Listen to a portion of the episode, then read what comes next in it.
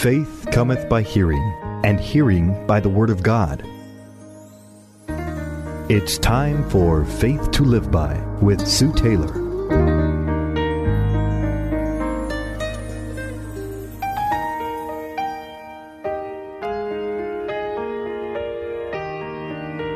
Thank you for joining me today on Faith to Live By. You know, I cannot approach the Word of God uh, without seeing the three greatest principles I think that there is, and that is, of course, faith, prayer, and the Word of God.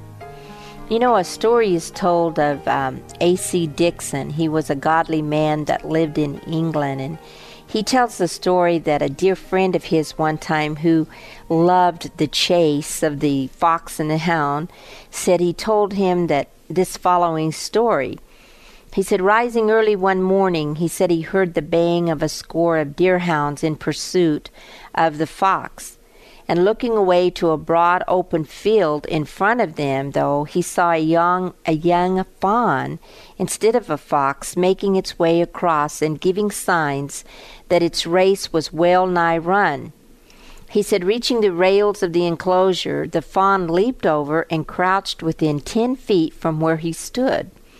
A moment later, two of the hounds came over, and when the fawn ran in, in uh, this man's direction, he actually pushed its head, his head, between the legs of the man. And the man said that he lifted the little thing to its breast, and swinging round and round, fought off the dogs. He said that he felt that all the dogs in the West could not and should not capture that fawn, after its weakness had appealed to his strength. And so it is it when human helplessness appeals to Almighty God. Well do I remember, he said, when the hounds of sin were after my soul until at last I ran into the arms of Almighty God.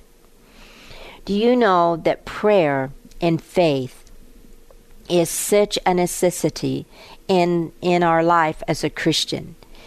Faith and prayer is the initial quality in the heart of any man who wants to talk to God himself. He must out of sheer helplessness stretch forth hands of faith. He must believe where he cannot prove. In the ultimate issue, prayer is simply faith. It is claiming its natural yet marvelous prerogatives faith is taking possession of its inheritance. True godliness is just as true, steady, and persevering in the realm of faith as it is in the province of prayer. Moreover, when faith ceases to pray, it ceases to live. You cannot have one without the other. Faith does the impossible because it brings God to undertake for us, and nothing is impossible with God. How great, without qualification or limitation, is the power of faith.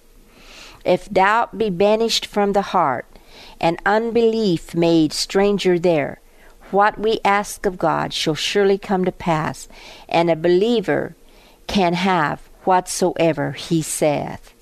Prayer projects faith on God and God on the world. Only God can move mountains, but faith and prayer move God. In his cursing of the fig tree, our Lord Jesus dis, dis, demonstrated his power. Following that, he proceeded to declare that large powers were committed to faith and prayer, not in order to kill, but to make alive, not to blast, but to bless, which is necessary in the Christian life faith and prayer and the Word. So today, I want to share more with you about faith and prayer. Jesus said, Therefore I say unto you, what things soever ye desire when you pray, believe that you receive them, and you shall have them. Jesus said it, not me, beloved. Believe that you receive them, and you shall have them. Here is described a faith which realizes, which appropriates, which takes what belongs to, to, your, to yourself. Such faith is a consciousness of the divine. It's an experienced communion. It is and should be a realized certainty.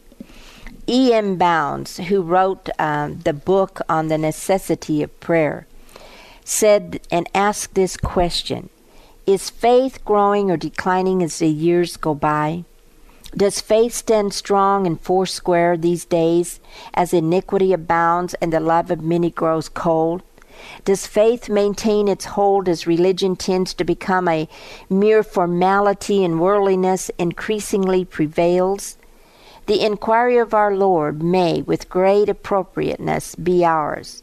When the Son of Man comes, he asks, Shall I find faith on the earth? We believe that he will, and it is ours in this our day to see to it that the lamp of faith is trimmed and burning, lest he come, who shall come, and that right early, it is said. Faith is the foundation of Christian character and the security of the soul. Jesus knew beforehand of Peter's denial, and he cautioned him against it. In fact, he said to Peter, Simon, Simon, behold, Satan hath desired to have you, to sift you as wheat, but I have prayed for thee that your faith fail not. Our Lord was seeking to guard Peter's faith. For well he knew that when faith is broken down, the foundations of spiritual life give way, and the entire structure of religious experience can fall. It was Peter's faith which needed guarding. And this is why Jesus prayed for Peter. In his second epistle, Peter has this idea in mind when speaking of growth in grace as a measure of safety for the Christian life and as implying fruitfulness. He says in 2 Peter 1 5, And besides this, he declares, giving diligence, add to your faith virtue, and to virtue knowledge, and to knowledge temperance, and to temperance patience, and to patience godliness. Faith is the starting point, the basis of the other graces of the Spirit. Faith is the foundation on which other things are built. Peter does not enjoin his readers to add to works or gifts or virtues, but to faith. Much depends on starting right in this business of growing in grace. There is a divine order of which Peter was aware. And so he goes on to declare that we are to give diligence to making our calling and election sure, which election is rendered certain adding to faith. And it is done by constant, earnest praying. Thus, faith is kept alive by prayer, and every step taken in this adding of grace to grace is accompanied by prayer. You cannot have one without the other, beloved.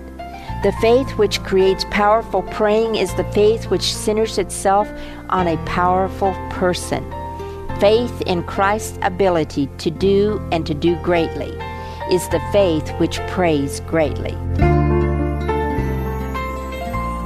You've been listening to Faith to Live By with Sue Taylor. If you would like to write with your comments or to request a copy of this program for an $8 donation, write Sue Taylor, 10827 Highway 86 East, Neosho, Missouri 64850. Sue Taylor is a member of the KNEO team and a keynote speaker at several church and women's events throughout the four state area. To book Sue for your next event, contact Sky High Radio at 417 451 5636.